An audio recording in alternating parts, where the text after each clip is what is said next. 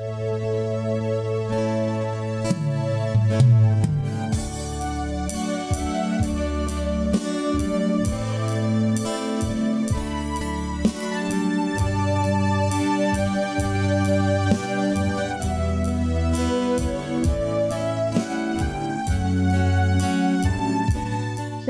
selamat sore Bapak Ibu Saudara-saudari yang terkasih dan juga jemaat yang disayang Tuhan.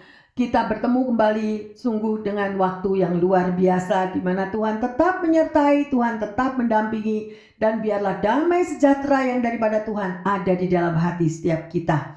Ada amin. Bapa di dalam surga kami mengucap syukur untuk waktu yang indah bersamamu. Terima kasih ya Tuhan. Jamah setiap umatmu Tuhan yang rindu untuk mendengarkan apa yang kau sabdakan melalui firman-Mu. Karena firman itu yang akan mengubah hidup kami, yang akan memberikan kekuatan dan penghiburan bagi setiap kami. Kami mau lebih belajar dan belajar Tuhan, apa yang menjadi kehendak Tuhan di dalam kehidupan setiap kami. Beri kami hati seperti hatimu Tuhan. Beri kami roh ketaatan, beri kami roh kerendahan hati, dan berikan saat ini Tuhan pengurapan yang baru agar apa yang kau firmankan, apa yang kau mau taburkan pada sore hari ini boleh menjadi berkat dan kekuatan bagi setiap kami. Terima kasih Bapa di dalam surga. Di dalam nama Tuhan Yesus, kami berdoa. Haleluya. Amin. Bapak, Ibu, Saudara-saudari yang terkasih, kita uh, kalau membacakan firman Tuhan, ke mana pun Yesus itu pergi, selalu banyak orang yang berbondong-bondong mengikutinya. Banyak orang yang menggabungkan diri ya di dalam kelompok dan selalu juga mengikuti ke mana pun Yesus pergi. Mereka datang dengan berbagai macam motivasi yang berbeda-beda. Dan di pesan ini kita akan melihat apa yang ingin disampaikan oleh Yesus melalui perumpamaan. Ya, bukan tanpa alasan.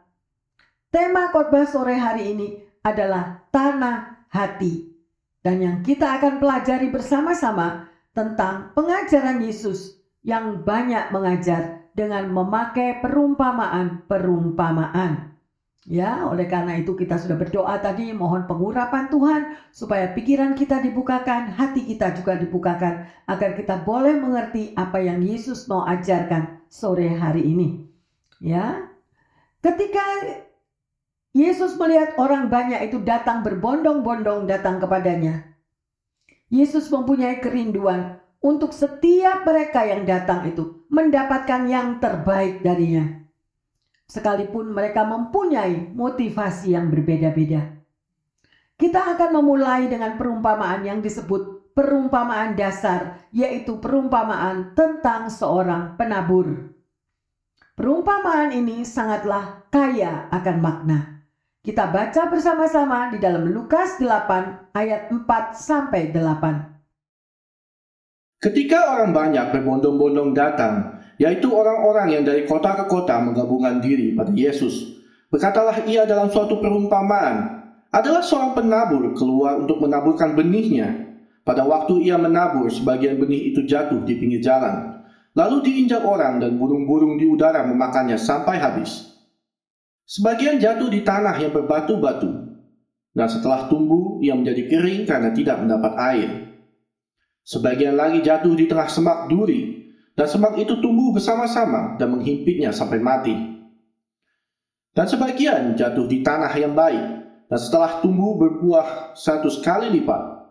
Setelah berkata demikian, Yesus berseru, Siapa mempunyai telinga untuk mendengar, hendaklah ia mendengar. Amin. Ya, mari kita akan pelajari bersama-sama ya, dan eh, merupakan isi dari perumpamaan ini nanti kita akan pelajari bersama pada ayat 11 sampai ke 15.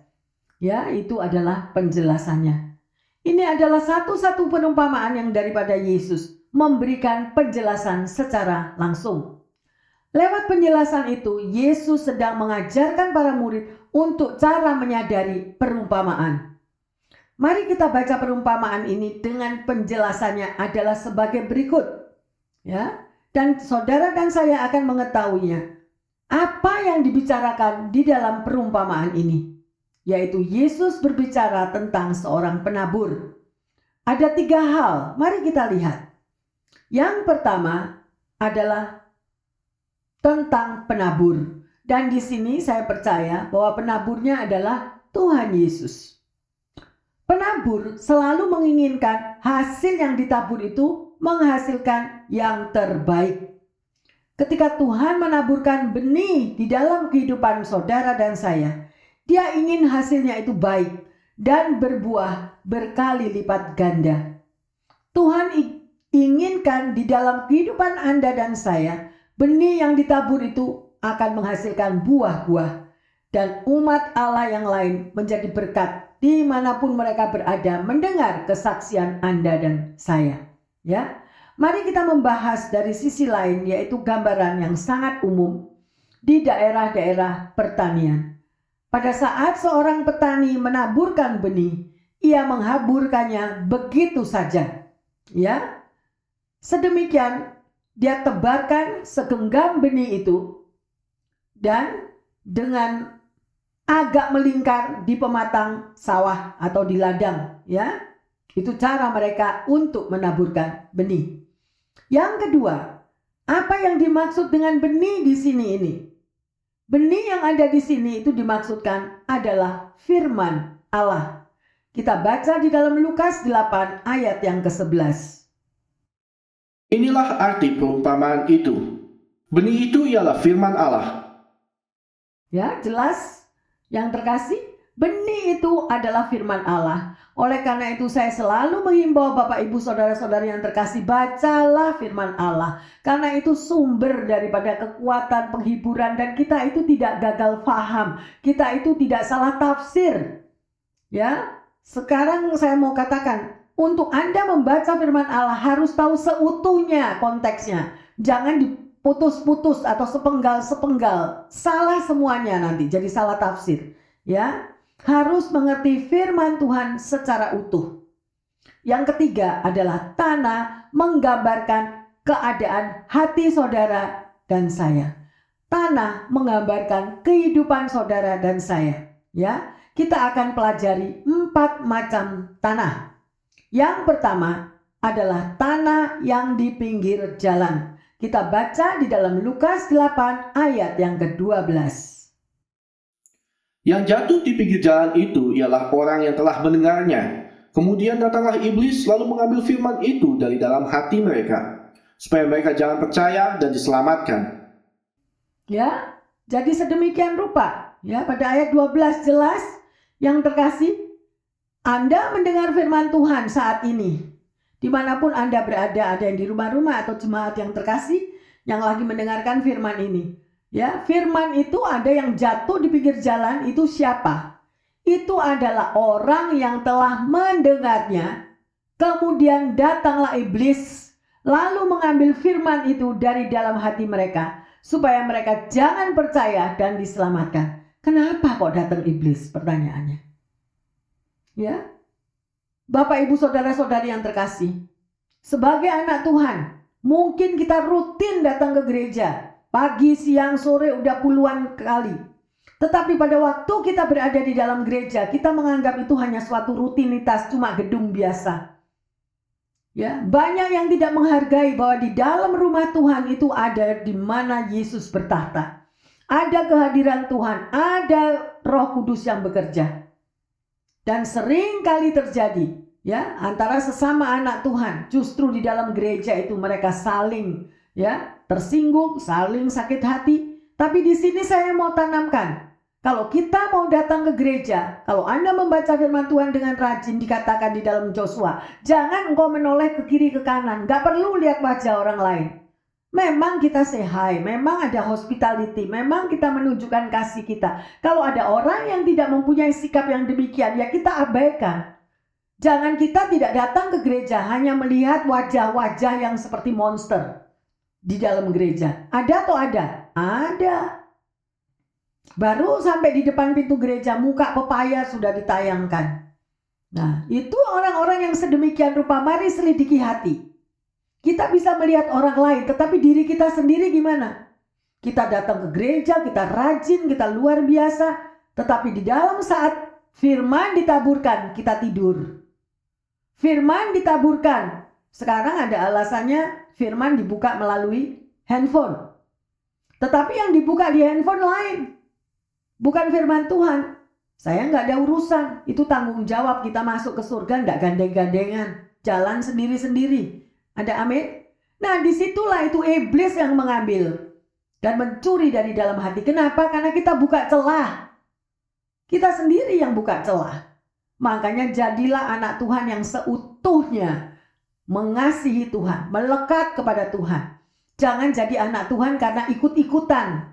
Karena dengar dari tetangga, kalau kamu nanti jadi anak Tuhan, kamu diberkati, kamu diselamatkan, kamu gini. Jadi tujuannya udah lain. Pada sebagai anak Tuhan, ya, memang baptisan itu gratis, tetapi ada harga yang harus kita bayar. Yaitu menyangkal diri, memikul salib, mengikuti Yesus. Kalau tiga hal ini kita tidak bisa lakukan, perlu tanda tanya yang besar. Apakah aku sebagai anak Tuhan yang benar? Dan di sini kita berbicara tentang tanah hati. Ya, amin. Jadi pada saat benih ditabur, berapa benih itu akan jatuh di tanah yang keras. Ya, misalnya kalau benih tadi ditabur di ladang, di uh, benih tadi ada di pematang, ya, itu adalah tanah yang keras karena merupakan jalur umum orang-orang berjalan melintasi ladang dan sering diinjak-injak oleh orang, ya, orang-orang yang lalu lalang. Benih yang jatuh di atas tanah yang keras jelas tidak dapat masuk ke dalam tanah. Ya, mereka tetap tinggal di permukaan dan akhirnya siapa? Dimakan oleh burung-burung. Jadi semuanya itu tidak ada artinya, ya. Benih yang sedemikian rupa itu adalah makanannya burung. Artinya di sini saya mau jelaskan, iblis tidak bisa masuk di dalam hati kita kalau kita tidak buka celah. Tapi sering kali anak-anak Tuhan selalu buka celah. Ya, ya saya tidak katakan semua. Oleh karena itu pagarilah dirimu sungguh-sungguh ya mempunyai rasa hormat dan takut akan Tuhan. Baik di dalam perilaku di luar gereja terlebih di dalam gereja.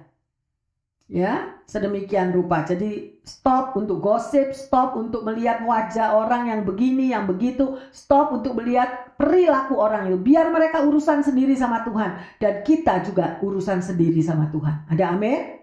Haleluya. Ya. Sedemikian rupa. Kita mau lihat yang kedua di dalam Lukas 8 ayat 13. Yang jatuh di tanah yang berbatu-batu itu ialah orang yang setelah mendengar firman itu menerimanya dengan gembira. Tetapi mereka itu tidak berakar. Mereka percaya sebentar saja dan dalam masa pencobaan mereka murtad.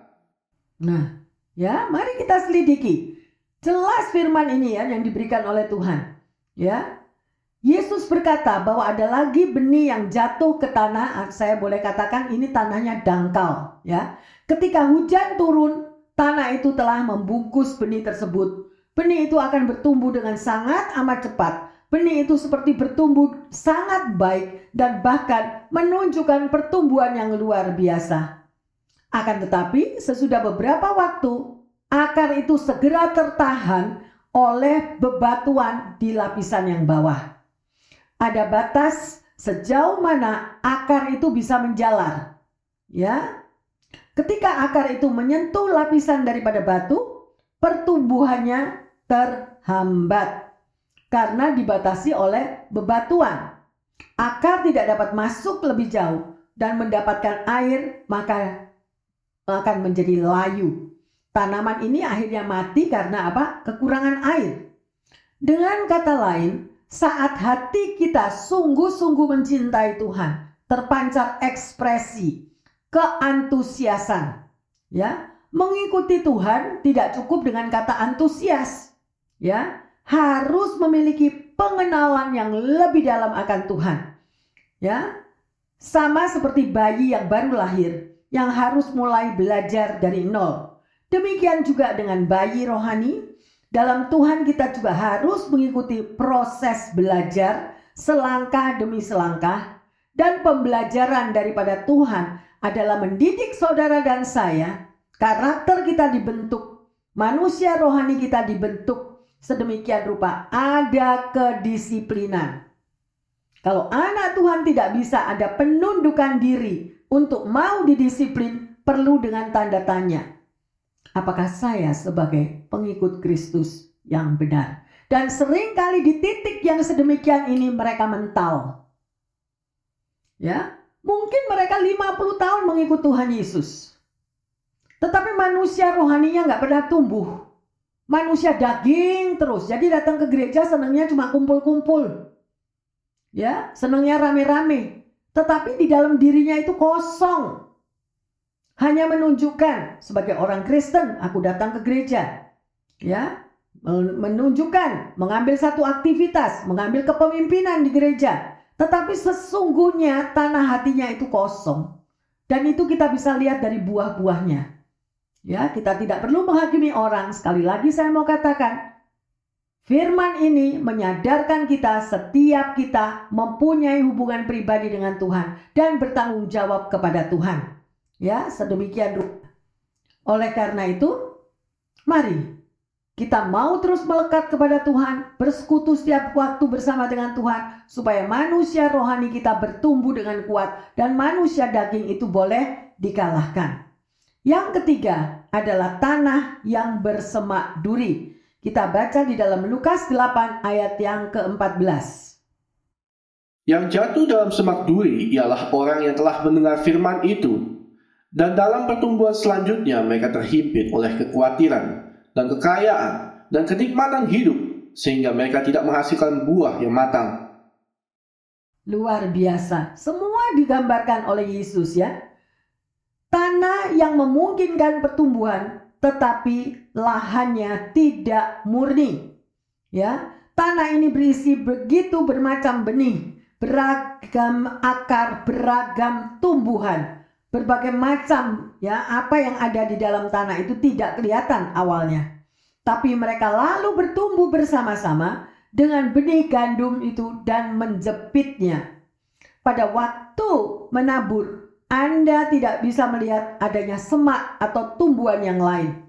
Akan tetapi, dengan berjalannya waktu, mereka mulai tumbuh dan bersama dengan benih yang benih gandum itu, maka semak duri itu juga bertumbuh, membelit daripada akar gandum yang masih muda itu dan menjepitnya sehingga tanaman itu tidak mendapatkan gizi yang dibutuhkannya. Akhirnya Gandum yang baru tumbuh itu pun juga mati. Demikian juga kehidupan kerohanian Anda dan saya. Dengan kata lain, kita dihimpit oleh kekhawatiran, kekayaan, kenikmatan hidup, dan itu mengganggu pertumbuhan daripada manusia rohani kita. Ya, saat kita mengikuti Tuhan, pastikan kita sudah mampu mengalahkan kedagingan kita ada kerendahan hati, ada penguasaan diri, ada ketaatan, dan itu sangat amat penting supaya tidak menjadi batu sandungan bagi sesama. Ya, banyak orang yang tidak mengerti. Banyak uh, kalau orang tua mendidik, ya, atau gembala mendisiplin, bahkan Yesus pun mendidik dan mendisiplin hidup umatnya.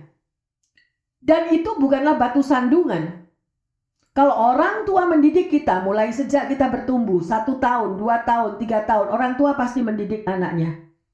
Ya, dengan mendidik itu pasti mendisiplin. Dan orang lain yang melihat orang Kristen yang datang ke rumahnya apa pun kita tidak bisa mengatakan bahwa orang tuanya itu juga jadi batu sandungan. No. Ya, kita tidak semudah itu menghakimi bahwa semua orang menjadi batu sandungan. Tetapi lihatlah daripada buah-buah yang sudah ditaburkan Ya, sedemikian rupa Tuhan mendidik, mendisiplin kita supaya karakter kita seperti karakter Yesus. Tetapi mau enggak? Tidak ada kategori dididik itu enak. Tidak ada kategori didisiplin oleh Tuhan itu enggak sakit. Semuanya itu ada. Tetapi seorang pemberontak, dia tidak akan bisa tahan pada waktu dididik dan pada waktu dibentuk oleh Tuhan. Pasti dia mental. Ya, tetapi pendidikan Tuhan berarti pada waktu itu akan berhenti stop? Tidak. Pembentukan Tuhan akan terus berjalan sekalipun orang itu berusia 80 tahun. Pendidikan Tuhan itu tetap masih ada sampai orang itu bisa surrender. Ya Tuhan, aku mau berubah. Ya, tetapi Tuhan tidak pernah untuk mau memaksa, mau berubah atau tidak mau berubah suka-sukanya. Ya, kita mau pilih surga atau neraka suka-sukanya. Sedemikian rupa. Ya, oleh karena itu perkuatlah manusia rohani. Pelajarilah firman Tuhan secara utuh, jangan sepenggal-sepenggal. Sekali lagi saya katakan, ya, supaya iblis itu tidak menjatuhkan karena ketidakmengertian kita. Ya, karena banyak sekali kalau kita itu cuma mengerti sepenggal, maka kita akan gagal fokus dan salah prioritas di dalam menjalani kehidupan mengiring Tuhan. Ya, kalau Anda dan saya mau dibentuk dengan kerendahan hati, kita mau belajar dari semua murid-murid Yesus. Ya, apa pun semuanya ada pembentukan dan kita mau dibentuk, maka akan terjadi buah-buah yang luar biasa, berkat-berkat yang luar biasa ya bagi orang yang mau merendahkan diri di dalam pembentukannya sebagai pengikut Kristus, rindulah untuk mendapatkan yang terbaik daripada Tuhan. Tidak salah kita boleh memiliki hobi, kita boleh memiliki apa pun yang kita mau. Tuhan juga izinkan, Tuhan juga berikan kita istirahat, Tuhan juga berikan waktu di mana kita boleh melihat semua keindahan yang Tuhan berikan. Tetapi janganlah semuanya itu melupakan kebaikan Tuhan yang sudah pernah kita rasakan bahwa jamahannya dan berkat-berkatnya selalu menyertai kehidupan orang yang tunduk dan taat kepadanya. Yang keempat adalah tanah yang baik. Kita baca di dalam Lukas 8 ayat yang ke-15. Yang jatuh di tanah yang baik itu ialah orang yang setelah mendengar firman itu menyimpannya dalam hati yang baik dan mengeluarkan buah dalam ketekunan. Ya, dikatakan dengan ada kata apa? Di sini menyimpannya dalam hati yang baik. Jadi yang nomor satu, mari kita koreksi hati kita itu sudah baik apa belum? Ya, masih ada kerikil sakit hati, masih ada kerikil kekecewaan, masih ada kerikil kemarahan, masih ada kerikil dendam. Semuanya itu akan mental dan tidak akan kita bisa menerima berkat daripada Tuhan. Ya, karena itu dikatakan lagi kalau tanah hati kita itu baik, maka akan mengeluarkan buah di dalam ketekunan. Jadi semuanya itu ada bayar harga. Bayar harga itu membutuhkan ketekunan. Kita tidak bisa mau bayar harga tapi tidak uh, tapi terpisah dari ketekunan. Orang yang tekun itu tidak melihat waktu. Orang yang tekun dan setia, pokoknya dia jalan terus bersama Tuhan. Tuhan, Engkau membawa aku ke kiri, Engkau membawa aku ke kanan, aku Engkau proses aku tetap kita mengucap syukur. Ya, dan di situ Anda akan melihat buah-buah yang luar biasa daripada Tuhan. Ya, sungguh indah apa yang dikatakan melalui firman-Nya. Ya, diperlukan menjadi tanah yang baik itu adalah tanah subur. Ya, dan tanah subur itu pasti ada pupuk. Lah pupuknya dari mana? Kalau Anda membaca firman Tuhan, Anda tahu bagaimana posisi orang yang dapat menerima kebaikan daripada Tuhan ya dan diperlukan sebuah apa? Komitmen ya dan keputusan untuk saudara dan saya karena kita ini manusia berdosa kita harus akui. Ya nggak usah malu oh ini pendeta selalu ngomong orang berdosa. No kita semua punya dosa pendeta juga punya dosa. Tetapi mintalah kepada Tuhan mohonlah kepada Tuhan supaya Tuhan mencabut semua akar-akar kepahitan yang ada di dalam diri kita.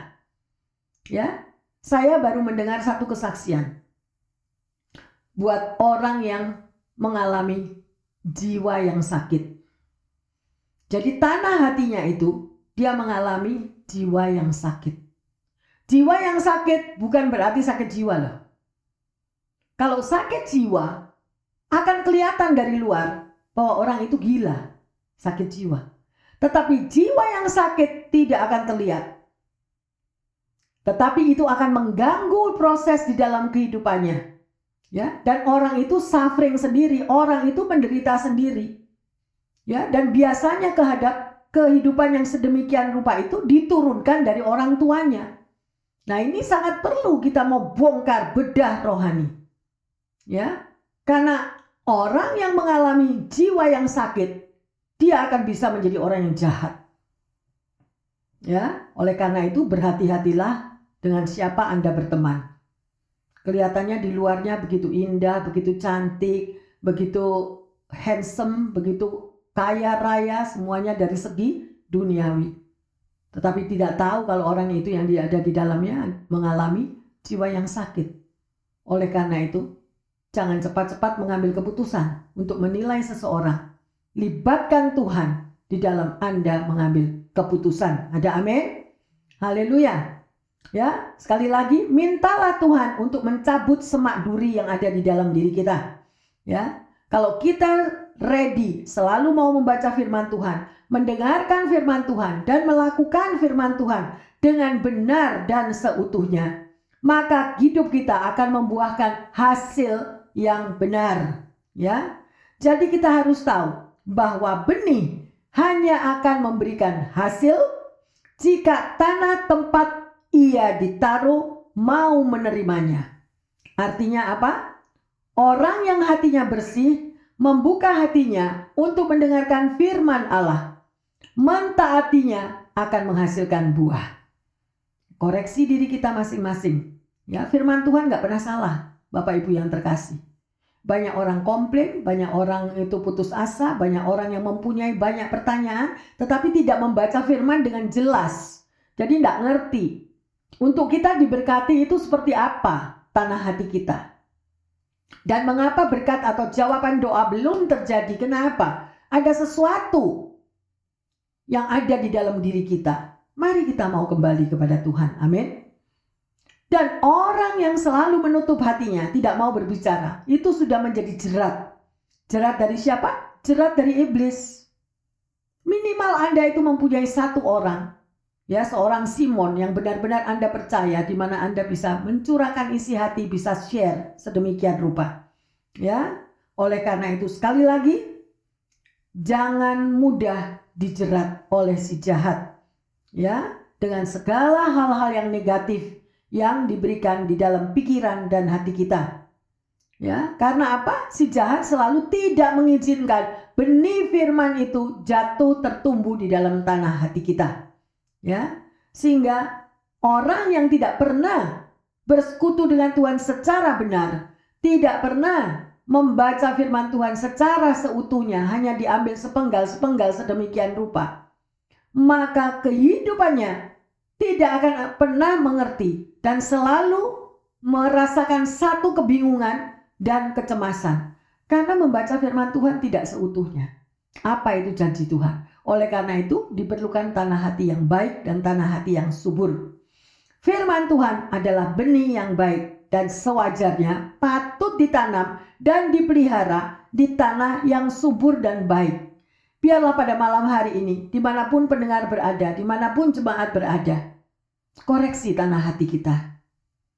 Ya, jangan hidup seperti orang yang ada di dunia ini. Ya, menjadi sahabatnya dunia persahabatan dengan dunia, permusuhan dengan Allah. Karena dunia ini bukan rumah kita, itu harus kita sadar.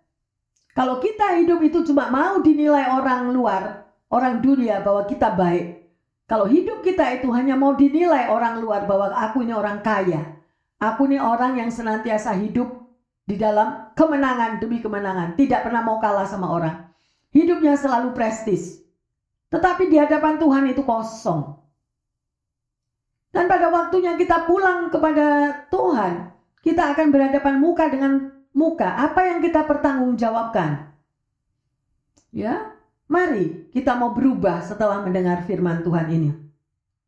Bapak, Ibu, Saudara-saudari yang terkasih, saya mau membahas lebih dalam, yaitu tanah menggambarkan hati manusia. Tidak semua orang percaya atau orang yang tidak percaya dapat dianggap sama rata. Nggak bisa, ya. Kita tidak boleh membayangkan bahwa semua orang non-Kristen memiliki kondisi hati yang sama. Atau orang Kristen memiliki kerohanian yang sama rata. Nggak bisa. Karena setiap daripada kita pribadi lepas pribadi anak-anak Tuhan mengalami proses sendiri-sendiri. Mereka masing-masing memiliki perbedaan dalam menanggapi berita Injil. Sekalipun saudara bersaudara. Ya, tetap tidak akan sama. Karena setiap anak Tuhan mengalami proses di dalam pengiringan mengikut Yesus. Saya akan menceritakan seorang yang bernama John Wesley adalah hamba Allah yang luar biasa. Sepanjang hidupnya dia dianiaya oleh sesama orang Kristen. Ya, jadi yang yang menganiaya bukan orang di luar Kristen, tapi sesama orang Kristen itu yang menganiaya dia. Bukan sedemikian rupa, itu adalah aniaya yang begitu berat atau ringan bukan urusannya.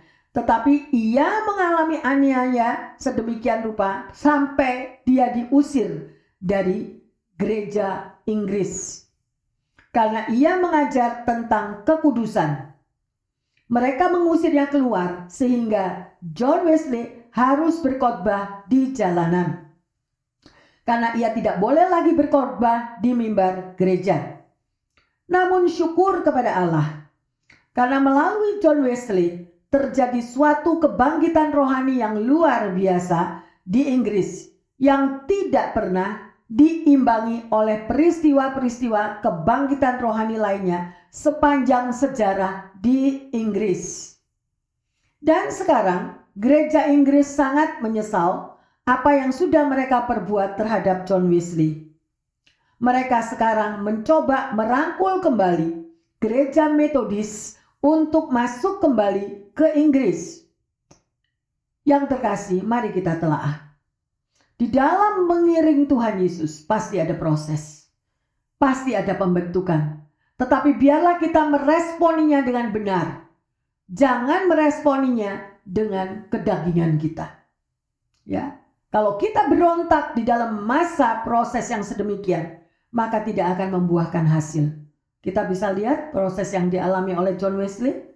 Akhirnya gereja metodis berdiri dan berkembang di mana-mana baik di Amerika maupun di Inggris maupun di mana ya saudara mari kita telaah firman tentang kerajaan surga adalah pesan yang berisi panggilan kepada setiap orang untuk menyerahkan hidupnya kepada Allah pertama-tama dikatakan datanglah dan hiduplah di bawah pemerintahan Allah di bawah kehendak Allah biarlah Allah atau Tuhan itu yang menjadi raja di dalam kehidupan saudara dan saya. Biarlah Yesus yang menjadi Tuhan dan penguasa di dalam tanah hati saudara dan saya. Maka akan ada damai sejahtera dan sukacita di dalam hati. Kita dipanggil untuk mengabarkan kebenaran, bukan untuk mengatakan hal-hal yang sesuai dengan keinginan daging kita. Mengatakan hal-hal duniawi memuaskan kedagingan kita hanya untuk menyakiti orang lain. Itu bukan sesuatu yang benar di hadapan Tuhan. Ya, seorang dokter sering kali harus menyampaikan kebenarannya apa yang dia temukan di dalam diri pasiennya. Anda mungkin tidak suka mendengarnya, akan tetapi itulah kebenaran. Tidak ada orang yang senang diberitahu bahwa ia berada di dalam keadaan sakit yang parah. Ya, jadi kita bisa melihat di sini bahwa mengabarkan firman Allah berarti mengabarkan tentang keselamatan yang Tuhan berikan, ya. Kehidupan yang ada di bawah kedaulatan Tuhan dan hidup di bawah pemerintahan Tuhan, ya. Tidak ada orang yang layak menjadi Kristen sebelum menyerahkan kehidupannya dengan menyangkal dirinya dan datang kepada Yesus Sang Raja. Jadi sebelum kita lagi melangkah itu ya datang kepada Tuhan harus ada penyangkalan diri. Kalau dikit-dikit marah, dikit-dikit ngek, dikit-dikit sensitif. Itu benar-benar manusia kedagingannya begitu kuat ya dan belum ada penyangkalan diri datang kepada Tuhan. Setiap kali Anda bersaksi kepada teman, setiap kali Anda berbicara tentang firman Allah kepada orang lain, itu berarti Anda sedang menabur benih. Ya, dan benih ini ditaburkan di tanah hati kita. Ya, mari kita baca di dalam Matius 13 ayat 19. Kepada setiap orang yang mendengar firman tentang kerajaan sorga, tetapi tidak mengertinya, datanglah si jahat dan merampas yang ditaburkan dalam hati orang itu. Itulah benih yang ditaburkan di pinggir jalan. Ya, jelas dikatakan di sini, ya, bahwa si jahat itu akan merampasnya. Oleh karena itu, mari kita mau membuka hati dan kepikiran kita di mana posisi Anda dan saya berada. Ya, ada beberapa hal yang kita pelajari tadi ya. Mari kita mau memahami Bagaimana ada dua hal yang saudara harus tahu. Yang pertama adalah orang yang menolak Injil. Siapakah itu? Yaitu orang yang hatinya dikeraskan, ya, sehingga mereka tidak mau menerima kebenaran dan kebaikan apa yang Tuhan mau berikan, keselamatan yang dari Tuhan, tetapi mereka menolak, ya. Dan orang yang seperti ini hatinya sudah sangat keras sepenuhnya. Sama sekali mereka sudah tidak mengabaikan atau cuek atau kering ya, sedemikian rupa. Tapi mari kita lihat di dalam Matius 15 ayat ke-19. Karena dari hati timbul segala pikiran jahat, pembunuhan, perzinahan, percabulan, pencurian, sumpah palsu, dan hujat. Ya, coba. Semua itu sumbernya dari hati. Ya, karena dari hati timbul segala pikiran yang jahat. Sampai orang mau membunuh orang lain itu juga keluar dari hati. Semua sumbernya dari hati. Makanya itu, mari sebagai anak Tuhan, bereskanlah tanah hatimu. Amin. Kemudian yang kedua adalah orang percaya tetapi yang dangkal. Artinya orang ini begitu tanggap tentang Injil yang dikatakan. Menggambarkan orang ini kita nggak tahu kalau kita lihat waduh orang itu rohani banget. Waduh dia sebagai pengikut Kristus yang setia. Tetapi belum tentu ya. Mari kita mau terus melihat karena kita ini uh, apa melihat daripada buah buahnya sedemikian rupa. Waktu akan membuktikan apakah ada akar daripada orang itu di dalam Tuhan yang melekat dengan kuat atau tidak Ya, jadi dalam kategori ini adalah mereka yang kepercayaannya saya boleh sebutkan itu dangkal, ya.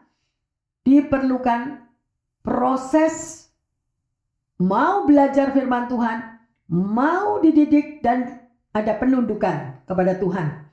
Ya. Mari kita lanjut di dalam Amsal 24 ayat yang ke-12. Kalau engkau berkata, Sungguh kami tidak tahu hal itu.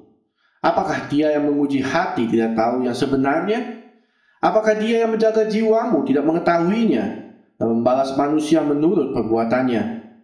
Saudara, kalau kita membaca ayat ini sekilas, saudara nggak ngerti apa sih yang dibaca.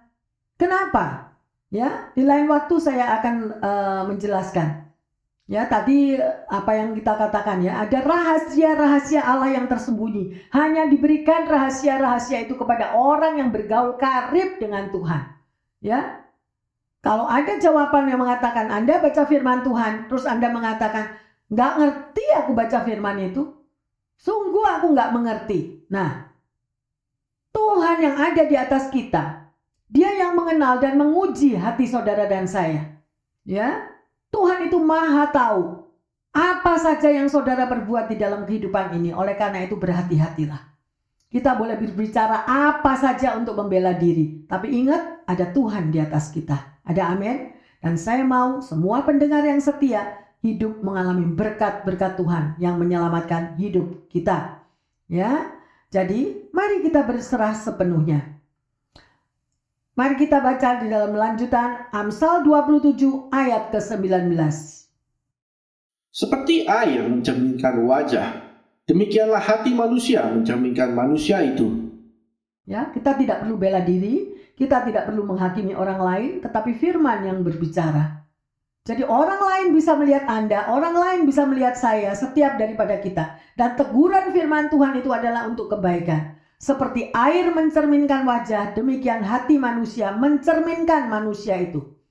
Ya udah, ya sekalipun kita sudah tahu ya udah, bukan urusan kita. Tapi firman Tuhan yang sangat amat menjelaskan. Ya, di sini. Ingat saudara, masuk surga tidak ada gandeng-gandengan.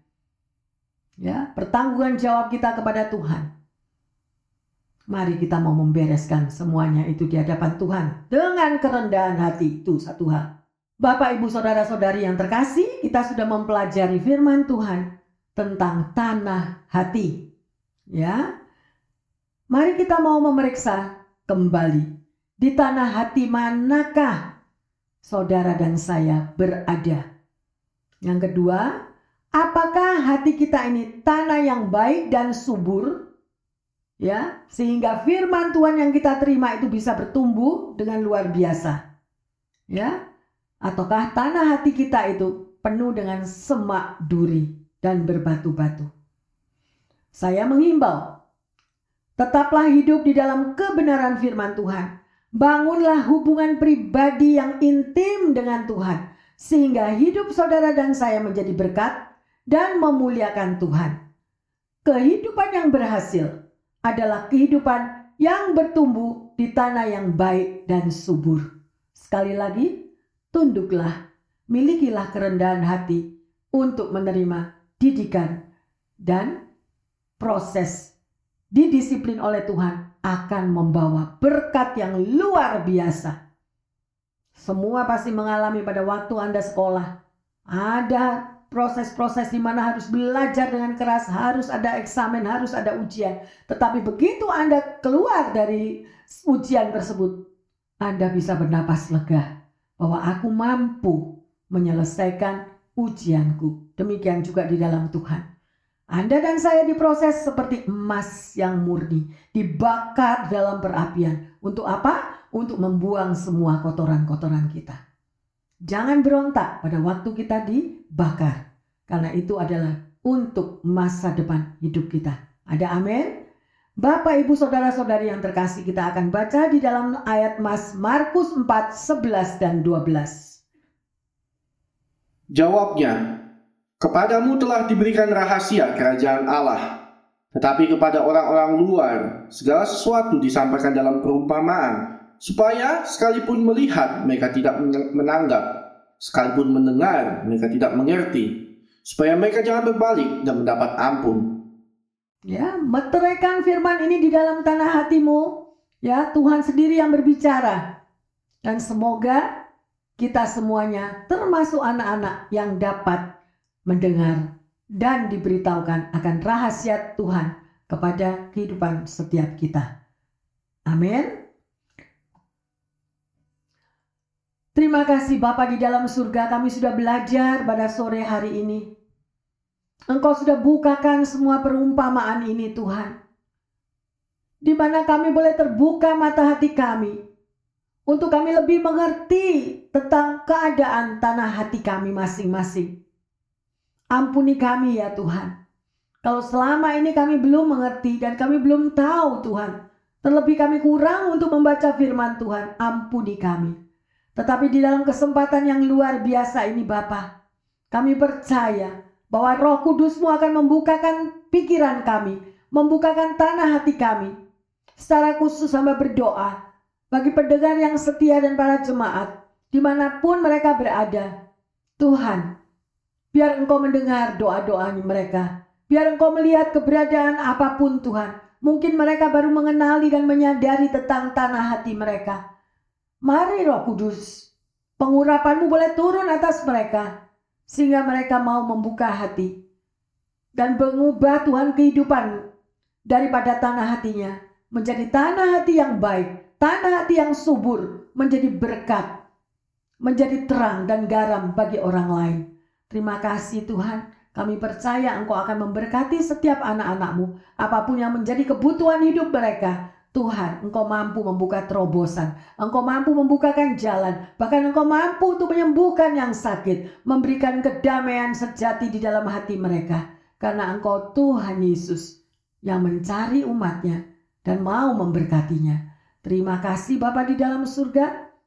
Karena firmanmu sudah menjadi berkat dan kekuatan sehingga kami mampu untuk mengubah hidup kami bersama dengan Engkau, karena itulah yang Engkau ingini. Engkau mengubah hati setiap anak-anakmu.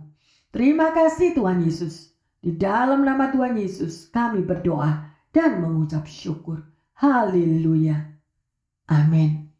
Bapak, Ibu, Saudara-saudari yang terkasih di mana pun Anda berada, selamat berpacu untuk memiliki tanah hati yang baik dan subur sehingga hidup kita menjadi kesaksian yang luar biasa bagi banyak orang semuanya untuk kemuliaan Tuhan. Tuhan Yesus memberkati semuanya. Amin.